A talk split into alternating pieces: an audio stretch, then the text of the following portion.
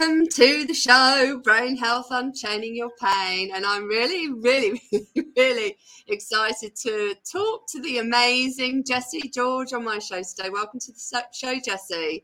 Thank you so much for having me, Dr. Ruth. You're most welcome. We got connected through the other Dr. Phil, I believe. So I'm really excited to have you on the show and to really share your story. But before you go and do that, let me introduce you for those that don't know you. So professionals and entrepreneurs hire Jessy to really reclaim their health because most are struggling with yo-yo dieting, emotional and stress eating. So she helps them create a sustainable, healthy lifestyle. And the bottom line is you can live healthy without depriving yourself of the food you love and without having to go to the gym. And that is so true. And I'm really excited to talk to you about your story because there's so many areas that I can really relate to it. But before we dive into that, I'd love to know for you, what are you passionate about in life right now? Living a happy and purposeful life, meaningful life, being joyful in the moment that I am in, not worrying about the future, not worrying about money, not worrying about the things that I used to worry about. Just be happy and be here now. Mm-hmm. Enjoy the moment. Do you know, I think that's really important because so many people get stuck in the past, don't they? Which is what this show is really all about. It's helping people unchain their pain from past or really present experiences. Or they look to the future, but maybe in a bit of a negative way. And it's so important that we live in the present because when we live in the present and live for the here and now, we actually have that opportunity to mold and shape our future. And that's, I think, what you've really done with your journey, isn't it? Is that you've really focused on where I am now and how can I shape my now so I can get what I want for the future. So I'd love to dive into your story. Really excited to get there. But before we start, what's optimal brain health mean for you personally in the context of your journey? Feeling good, joyful, happy, and clarity and focus in what I want to do. And clarity and focus. Mm-hmm. Yeah, and you know, I think clarity and focus is. I when I started coaching, actually, my three words were clarity, focus, and growth, because I think without clarity on where you want to go and what you want to do, and actually who you are personally, who you want to be, it's really hard to move forward in life, isn't it? And yeah. And it's such a fundamental part of brain health that perhaps we don't really pay enough attention to. And then the second one, which I love you saying, is focus, because we often focus in the context of brain health on the things that can hurt us unknowingly often, or knowingly, if we, depending on what state of mind we're in, and don't focus on the things that are going to help us and really move us forward in life. And it's changing our focus on what's really important and how we can really get the most out of ourselves in the present moment. That's correct. Our brain is it's like a moldable, it's plastic kind of, it's like pliable. And Neurons, we can change, firing and wiring our thoughts, being clear about what we want. And it's so important so that we can rewire our thoughts so we are not stuck in our beliefs, and our brain is growing, it's not like stuck or going backwards. So we have to nourish it, we have to give it good thoughts. And so I'd love to go back in time, if you could take us back to the time where you really didn't have that clarity in your life, if you could take us on your journey, if you will. I'm sure about your journey. I was born and brought up in India, and we barely had, we didn't have electricity, running water, or anything, like none of the, all the fancy stuff that I enjoy right now. Uh-huh. And I came to US in 96, and I'm an electrical engineer. Then I took my master's in engineering management and worked in the software industry all my life. When I came to US, I felt like a kid in a candy store. Everything. And you were a kid in a candy store, really, because it's full of candy in the States. Oh, that's right. I never seen any of those things, right? Cakes, cereal, cupcakes, frozen desserts, this dessert, whatever. You know, it was like mesmerizing for me. I've never seen any of those things. So I enjoyed it. And within short period of 4 years, I became diabetic, type 2 diabetic. Wow. So that was my initial encounter with health issue. Of course, When did you, what were the, because that's, you know, 4 years is actually quite quick in the scheme of things in terms of developing it. I mean, it varies for everybody, doesn't it? But the reason what were the things that you noticed? No, nothing actually. The reason for finding this out was my pregnancy. It's found out as a gestational diabetes because my baby was too big and I was gaining too much weight. Mm-hmm. So they did the glucose test, and that's how we found out that I was diabetic at that time. Wow. And then it continued. Yeah. Okay. And then what did you do next? What was the step that you took? I had to take insulin. I had to control my food so that baby was not getting too much big again. Then I ended up having a cesarean section. Okay. Because of the baby wouldn't, you know, too big because of the baby. Too big to go through the birth canal. Mm-hmm. Yeah. We tried, but it didn't work. Yeah. Then, I did the same. I tried it, but Lily didn't even want to make it to the birth canal. She's just too busy being comfy. Yeah. So then I went back checking my blood sugar and stuff after the delivery, and I was still diabetic. So doctor said I have to go on continuous medication. Then I was put on metformin, and I was okay like that. And then I had second child. Again, I had to go on insulin, but I was better than the first time because I was more aware. I was conscious and I was taking good care of me, you know, but the diabetes didn't go away.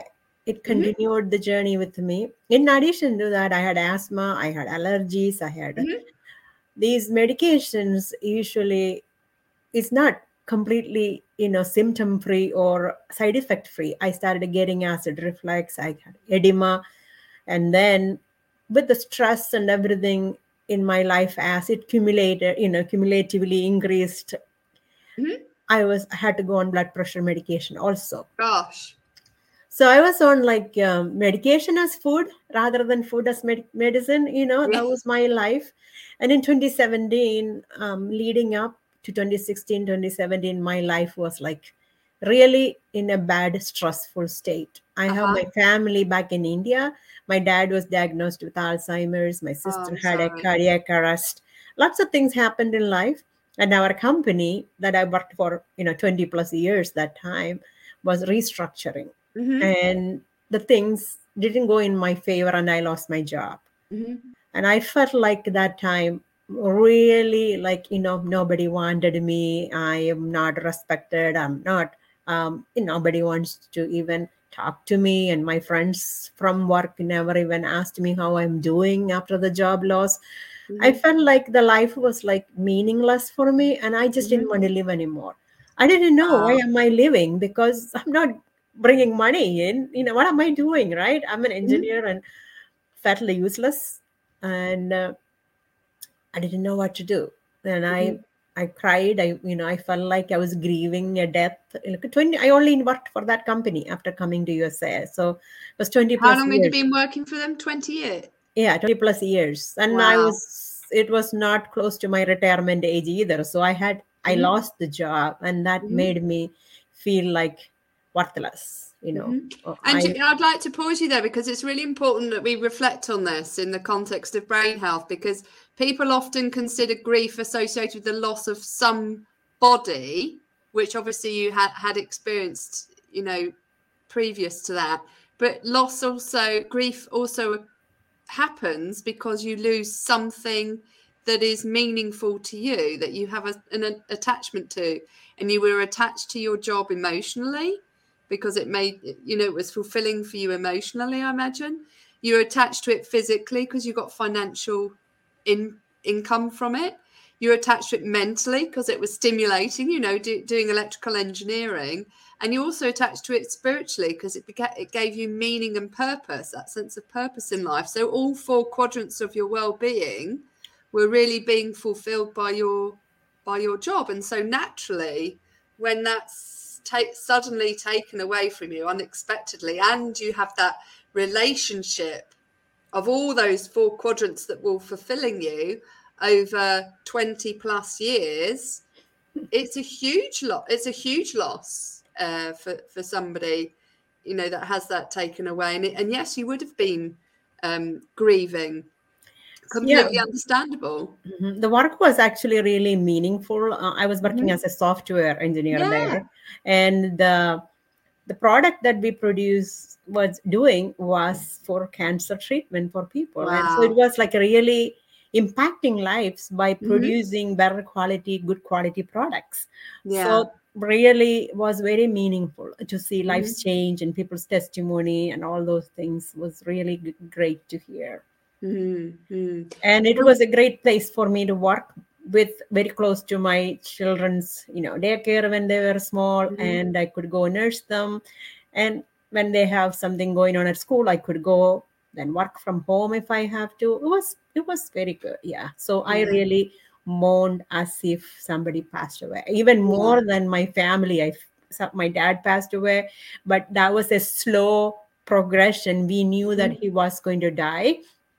But this was like a sudden, so it was sudden trauma. Yeah, 2 months I cried. 2 months. Yeah, I can really appreciate that. Obviously, for me, although I chose to leave the firm that I was working for in the corporate world, the trauma for me was the performance review that was completely unexpected, and it's that sudden trauma, isn't it, that relates to a sudden change in your normal lifestyle that comes as completely unexpected. And then for you, and it was for me too, but for you particularly in your work situation, is that grief because of the sudden loss that you experienced gets layered and stacked on top of the trauma of being told that you didn't have it. And it's really important we acknowledge that in the context of major transitions, as every major transition we have in life, if it affects us emotionally, it is traumatic. That's right. I felt like nowhere to go. All my life I went to work, so there was no place to go when I get up. No, nothing. When the family all leaves to school and work, I was alone at home, and my husband had to keep checking on me to see if I am okay, because I've been crying continuously. Everybody wanted to make sure I'm not doing anything bad. Mm-hmm. And I'm a believer. I'm a Christian. My friends, Christian friends, prayed for me and gave me Bible verses to meditate. Mm-hmm. And all of a sudden, I felt like God was telling me to take a complete break. Don't worry about job. Don't worry about anything. Just work on me. Just take care of me. I am so important in everybody else's life because I have children and I have a husband. How old were your children at the time? At that time it was 17 and 13. Yeah. Wow. Now they're 21 and close to 18, one of them. Yeah. But everybody's in better place right now. But this was a lesson for the whole family, for everybody, because kids saw how mama dealt with a job loss, how I came out of it and how I'm thriving right now. It was a lesson to them. They understood everything that happened, right? So I think it was good lesson now thinking back, because it is, not it was, it is a good lesson that everybody had to see it, learn it, because life is not like a straight line. It is a spiral. You have to, it is like a spiral. And our brain is so much important in our life than anything else. Continuously nourishing it with good thoughts and good food, gives us good energy for us, gives back. I can sit quietly now for a long time, which I couldn't do before. My mind what was the lead up to this, to being told that you don't have a job anymore? Could you describe to us how your life, where you got to in terms of your brain health and your physical health, Yeah. So that part, when I lost my job, I took a break from my life. I went to India, visit my dad and my sister, came back. And then I decided I'm going to work on myself. And the 3 months I ate better. You know, I researched myself how to eat better and why. I mean, I ate already better home cooked meals. I was not eating any processed meal or anything, but I wasn't nourishing my body enough and I wasn't eating for the diabetes control. So I researched, I learned things, and I felt my blood sugar was going down. And then 3 months later, I went for my annual checkup and I was not diabetic anymore. Doctor was surprised. The A1C changed from 6.5 or 6 to 5.4. And doctor himself was surprised. And he took me off of my blood pressure medications. Wow. And from there, it only improved my health. Yeah, it was like an amazing transformation that started the journey. So then I felt good about myself. You know, as we make small success in life, we feel that we did something, we achieved something, right? That was a good turning point in my life because I felt so proud of myself. At least I reversed the diabetes. Yeah, which is an amazing accomplishment, you know, because lots of people think, you know, when you get diagnosed with type 2 diabetes, they almost think that that's the end, you know, that they're stuck with it. Yeah. And you're not, because it's typically lifestyle induced. And so it's lifestyle reversible. That's right. I had to work on myself a lot, journaling, writing. I had to find my why. And I had children after 35 years. I was I was 35 when my son was born.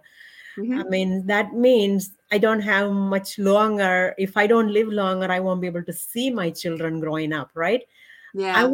I had to write my why statement and I had to look at it every day.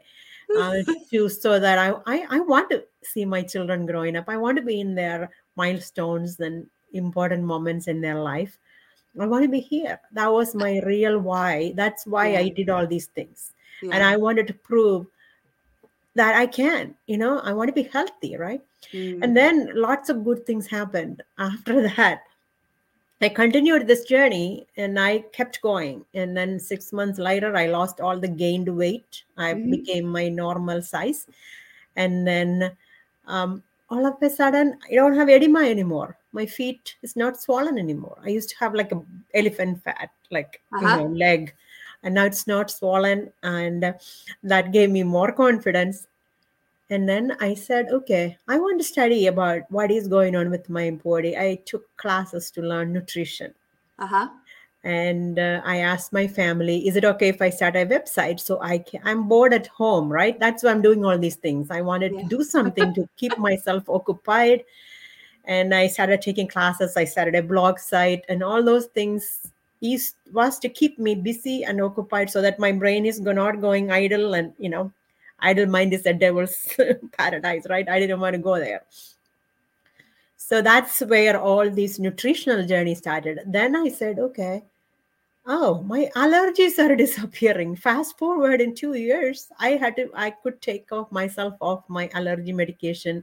Wow. And the inhalers, I was on 3 inhalers. Oh my goodness. A preventive, a rescue inhaler, and a steroid inhaler. So I was able to get rid of them. And I was able to reduce my allergy medications. Yeah. And can I just pause you there? Because I'd love to know what key steps you took. Because obviously this was an incremental journey for you. What were the key steps or interventions that you made in your lifestyle? Food was the main thing. Then meditation, journaling, and focusing on what I really wanted.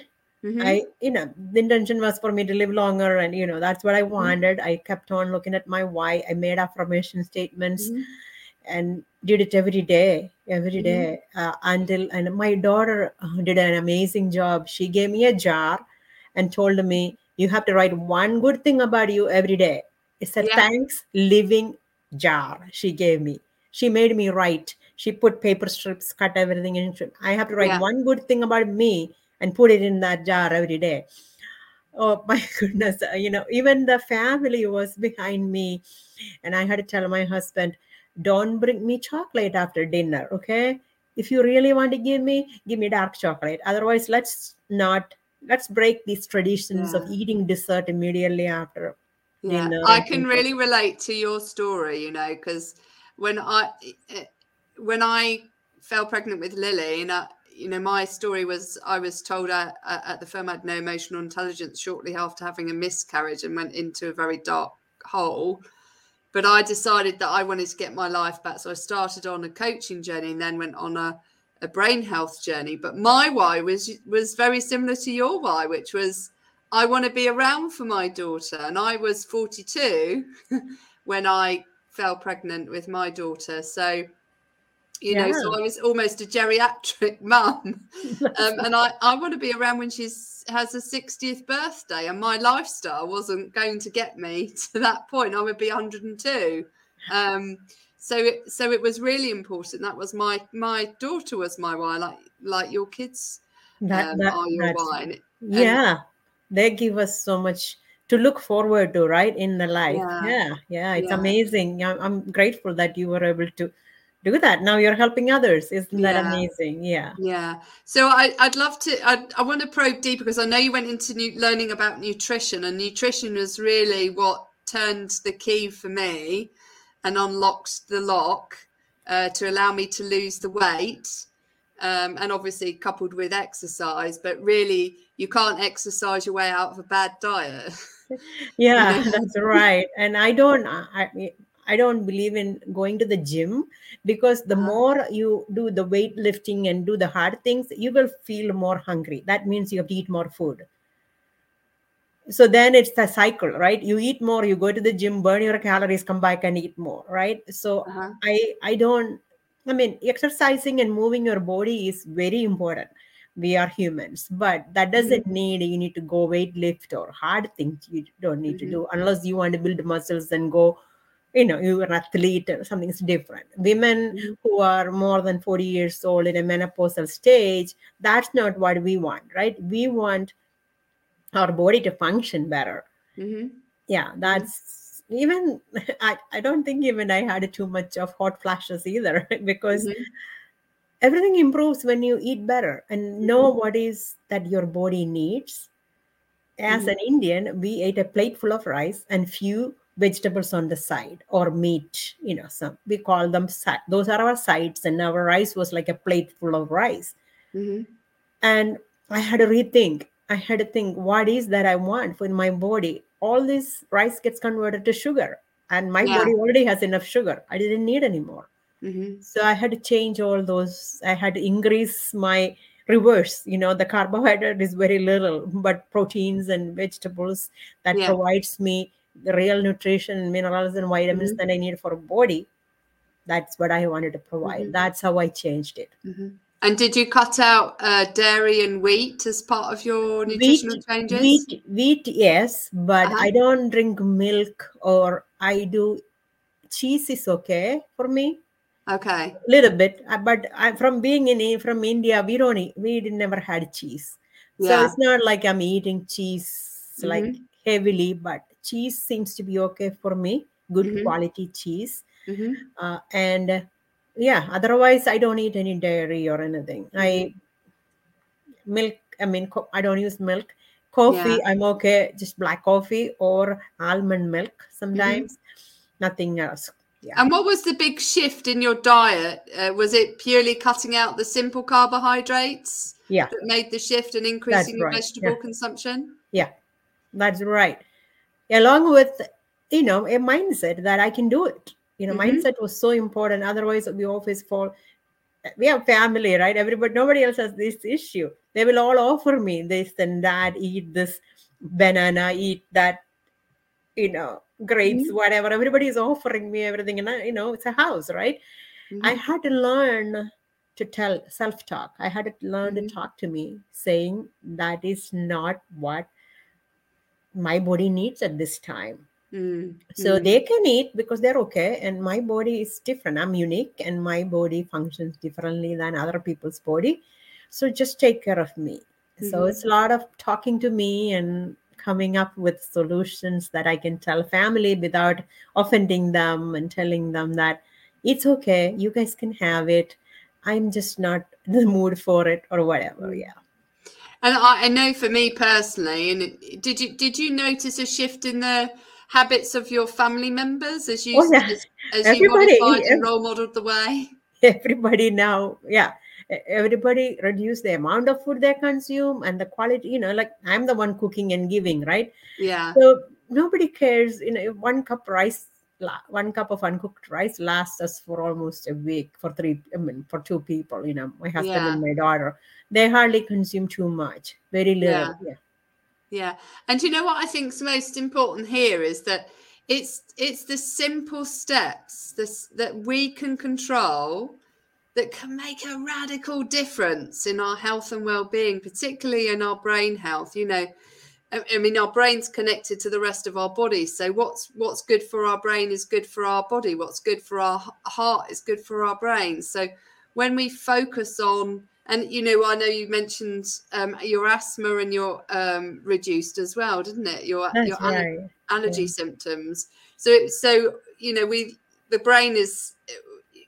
we focus on first and foremost in the, you know, from my perspective, but the second brain is our gut. Yeah. And we need to feed our gut the stuff that our gut soldiers or our microbiome needs in order to function effectively.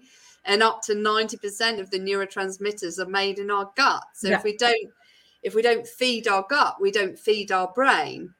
And often people will feed their gut the wrong things that actually reduce the quantity of neurotransmitters made, increase inflammation. Sugar is a classic, and simple carbohydrates gets turned into sugar in your stomach and also in your gut, and then that then feeds the bad bacteria and the yeast that's in your gut, which creates bloating and increases inflammation, creates a leaky gut, allows unhelpful substances, including bacteria and viruses, to transmit through your gut and into your system. So it's just that simple step. And we know, is sugar is such a toxin for our gut. It's not helpful.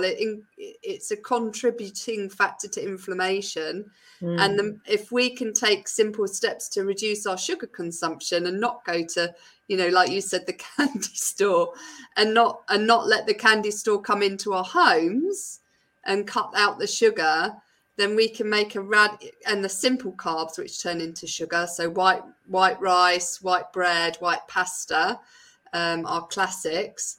Then we're going to be in a much healthier place and a much healthier gut, and then a much healthier brain. That's right. And most of the serotonin is produced in our gut. Exactly. There's lots of things that, you know, there's so much connection between brain and gut. Ghrelin and, you know, leptin, all communication channel between the hunger brain does through hormones. It's so important to nourish our body in a way that our communication channels function better, right? Absolutely. And coming back to your point of insulin, you know, it's easy for us to not notice that perhaps we're diabetic, because actually our blood sugar levels could be okay, but our insulin levels could be spiking. So it's really important that we not only look at our blood sugar, but we look at our insulin levels, because it's the insulin that drives the metabolic dysfunction that causes us to gain weight, to put the fat around our middle, which then acts as a cytokine storm, which increases inflammation in our body. And if it's inflammation in our body, it will be inflammation in our brain. So focusing on that simple thing of reducing your simple carbohydrates and getting rid of the sugar is so important. And I know for me, I am actually addicted to sugar. So I can't, because we used to have sugar all the time as a kid. And I, you know, going to a opening, it's like one pop and you can't stop. So there's certain biscuits that are made here in the UK that if I open them, I literally can't stop eating them. So the only way I can stop myself from consuming it is just to not have it in the house. Same here. India has also had so many good biscuits. We call them too. And yeah, I would go to the Indian store here and buy that, used to. But now it's all, you know, I can tell myself I don't need that anymore. I had enough. I enjoyed enough. And if, you know, if I want, I can have one or two, but it's okay. I don't need them. Yeah. And how did you do that mindset shift? Because some people kind of can find it really overwhelming, can't they? Is it, you know, it kind of feels like too big a deal to do the changes to the food, or they feel like they're giving up something, you know. I don't want to give this up. Yeah, I want to give a tip that I usually teach my clients. It's called the 3-bite rule. You know, there is nothing off limit. If you really, it's all up to you to change your lifestyle, right? For your purpose, and everybody's purpose is different. And we live in a society where we are exposed to functions and celebrations, and everything is a candy holiday. So I teach them something called the 3-bite rule. Mm-hmm. So first bite is to, and you know, just to know about the food mindfully, just analyze the food, texture, taste, how you feel, that bring back any memories from childhood or family or whatever. Just ruminate, you know, just think about the food before and put it in your mouth and have it. First bite. Second bite, really dive deep into the mindfulness aspect of eating food and enjoy it. And the last bite is to say, food will be still, you know, we have so much abundance. Food will still be here, and there is no need to worry about it right now. You can have next time, you know, and then there will be next time. So don't worry about it. So keep self-talk going and cherish it next time. Just say bye-bye. So third bite is to say bye-bye. I'll see you next time, and happily leave the food. And, you know, so that way you are not depriving yourself, but you're enjoying it. At the same time, we had a funny moment. I want to say a funny story. One of my clients texted me one day and said, I used the 3-bite rule and ate 3 candy bars instead of one. You know, we get this Hershey's candy bar here, like, you know, like this big, not one. That was her lunch. So she ate 3 candy bars using 3-bite rule. I said, that's not what I meant. Then I had to go back to square one and teach what is a bite. You know, start shoving down food in your mouth. It's about mindfully eating and enjoying the food so that you're not feeling deprived. Yeah, yeah. And if you know you're going for a party this week or something like that, then save that dessert or whatever for that day. Don't indulge in it throughout the week, right? Yeah. Have a planned indulgence. Plan that day and cherish it that time, rather than doing it every day after every meal. You know, and in here, breakfast itself is here in America is always muffins and cereal and, you know, sugar-filled things. So we already have so much sugar plus this lifestyle, right? So think about that. I teach them to just happily say, bye-bye for now. It's not going anywhere. I'll come back and see you next time. Mm-hmm. Mm. I think that's a really good idea. I don't know if I'd be able to follow that, though, because I know that because of my addiction trait, it's very hard for me to stop eating once I get tucked into a chocolate cake. I think I would be the lady with the Hershey bars. If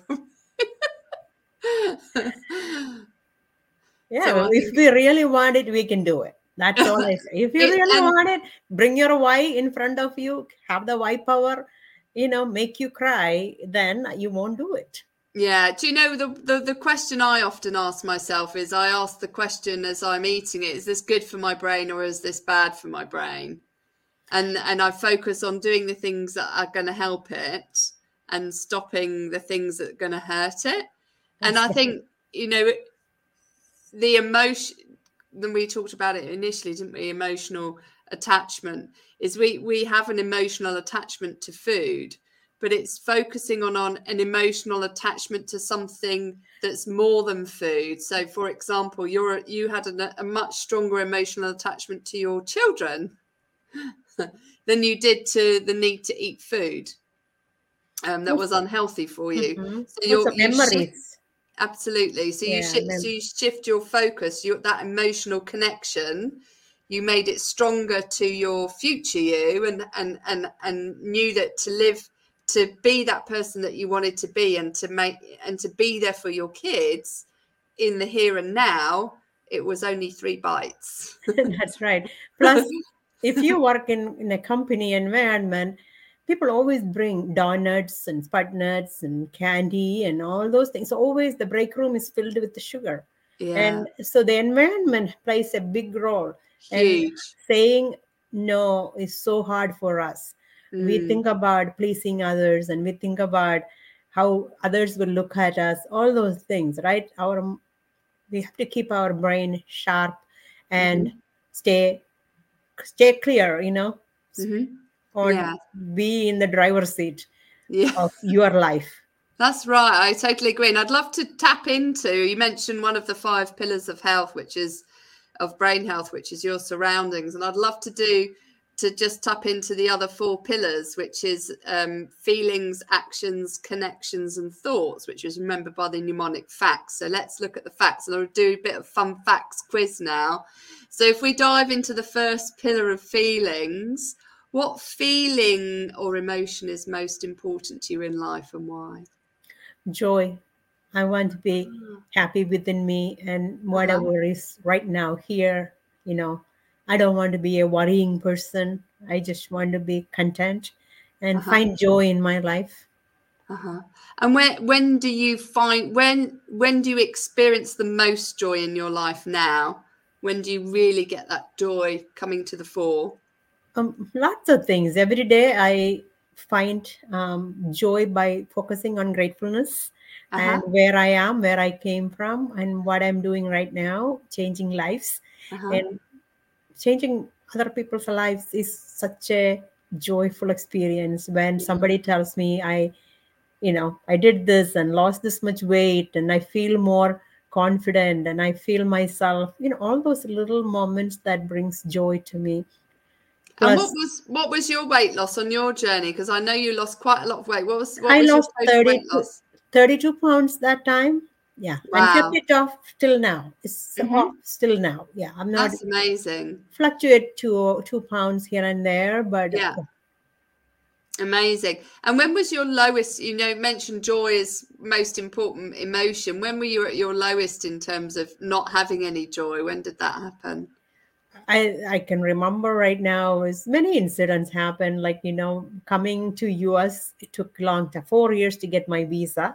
Wow. That gave me lots of stress and the job loss. Those are the things, and my deaths in our families, things like that. Mm-hmm, mm-hmm. And I loved it. The next question, A, is for actions. So what's the most rewarding or fulfilling thing you've ever done? Lots of things. I can now hike. I never was able to go hiking. Wow. So going to see places, hiking, and see what my family sees, it's something amazing. And I did a 5K ever in my life. I could not even walk a few steps without taking inhaler. So I was able to, make that 5K possible. Yeah, those are amazing moments. What would be your big goal from a hiking perspective? Do you have any goals set for yourself? Oh, I want to still go hiking. Yeah, keep going different. There's lots of mountains here where I live, and I would love to explore and see, go climb. Yeah. Wow, amazing. And do you know, I think it's so important that we acknowledge how far we've come, because sometimes the getting to a next stage can feel really overwhelming, but actually really acknowledging where you've got to in life. And I know you mentioned you now lost 32 pounds and you've kept it off, but those little incremental steps, noticing that you can walk, noticing that you can now really walk 5K with no inhalers, no medication, It's really amazing. I can still, there's a lot of things right now when we're talking, I can hear the waterfall sounds that I really enjoyed, which I couldn't before. Wow. I could hear the sound, but I could never reach the top to see it. Yeah. And now you can connect with your surroundings in such a different way and see surroundings that you wouldn't have, you know, being able to see, which is the fifth pillar of brain health. Is previously your surroundings were taking the energy out of you and the joy out of you, and now they're putting joy back into you, which is into my life. That's right. Which is wonderful. So I'd love to go on to the third pillar of brain health, which is connection. And this is connection to yourself. What is for you the most important value that guides you in life? Being me. I sit quietly in the morning so that I can connect with myself. I do a scan from top to bottom to see how I'm feeling, what's going on within me, what thoughts comes up. I get lots of intuition that time, ideas, God gives me ideas. So all kinds of happens in my quietness. Being still gives me an opportunity to connect with me. What's going on with me? What am I worried about? Or what am I thinking? What is my focus for today? How can I be more productive? How can I be joyful? How can I be impactful today? So morning is my precious moments that I enjoy, being quiet, meditating, reading scripture, just being. Yeah. And I know people sort of can be, I do meditation and I love to ground myself, and I find it really helpful to just connect with the earth, actually. And it could be as simple as just lying on the floor in my house and just being still, like you say, and closing my eyes and connecting. What is it you really notice when you first started doing that on your journey to recovery? What was it you really noticed when you started it? Was monkey chatter, like the mind was like wandering, and I couldn't quiet my mind down. My body always wanted to do this and that, and get out, and couldn't sit quietly. But now I enjoy the quietness. Yeah. And I had the same as I used to listen to an app, and I get, guided meditation, and my mind was going all over the place. It was really difficult to just be still. And it's such an important practice to be able to listen, not resist, let your mind do the wandering and be okay with that, but be able to come back in and just be present with yourself again. And I notice so many things. I notice surroundings. I'm more aware ever than before in my life. More awareness. Wow. Yeah. And in terms of your surroundings, what's the most beautiful place you've ever visited, and why? Oh, I visited Grand Canyon. It's still in my mind. I love Grand Canyon. There is a place closer to Grand Canyon called Sedona that is like red rocks, and it's just serene place just to be there and sit. What makes it super serene? It's not crowded, first of all. It's just like red rocks all around, and you can go hiking, walking into the place. It's just beautiful, quiet, and very hot, isn't it? The Grand Canyon. What is that? Isn't it hot? A Grand Canyon? No, isn't it? It has all kinds of weather. Yeah, and Arizona it is, and yeah, that's. And where would you just? Do you just love to sit on a? Do you sit on a rock? I like to just soak it in. Yeah. Lovely. And I know you mentioned a lot about thoughts. I'd like to dive back to the fourth pillar of brain health, which is thoughts. What stupid or crazy thought have you often told yourself that isn't true? Well, I couldn't do anything. I never thought I would learn nutrition. I'm an engineer. I never thought of nothing. So I kept telling, is this something I can do? Oh, how about coaching other people? No, nobody will want to come to you. I started offer free coaching and nobody wanted it. People were like very reluctant to make the change. So I didn't believe in me, but I said, okay, I'm going for it. I made up my mind. I want to see where I can take this. I'm going. I am not going backwards. I'm going only forward. I want to write a book. I want to be an author. I want to be a coach. I want to be a speaker. I want to share this message to the whole world that, you know, live a life that is meaningful to you, that is purposeful to you. Is your health important to you? Or the advertisements by the food industry is what is important to you? Mm-hmm. Train your mind so that you can focus on what is important to you. Mm-hmm.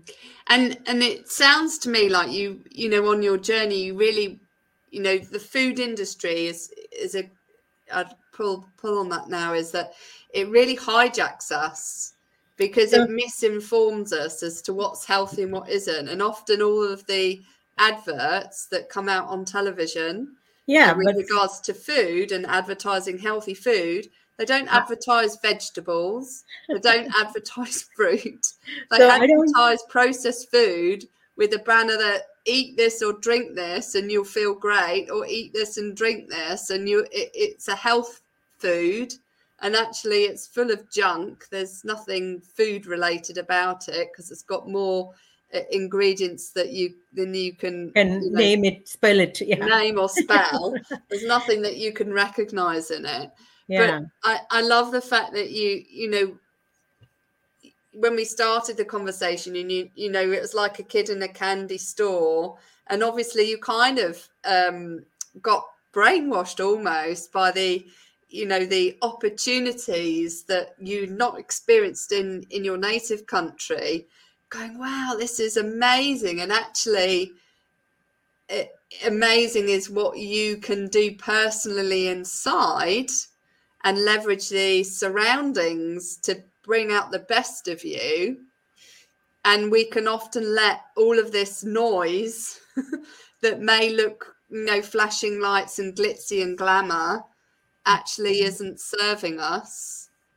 And it's really, like you say, dialing back in to who you are and who you want to be, and connecting with yourself personally and taking back control and knowing that you've got the power to do what you want to do in, you know, on your terms, and take back the power of your health, which you know, food had taken from you because it wasn't serving your brain type or your body type, and that you were really able to do that. Yeah, I say feed the brain with good thoughts. Don't watch a TV when if you're kind of thinking about the things you're going to watch and see, then don't watch it.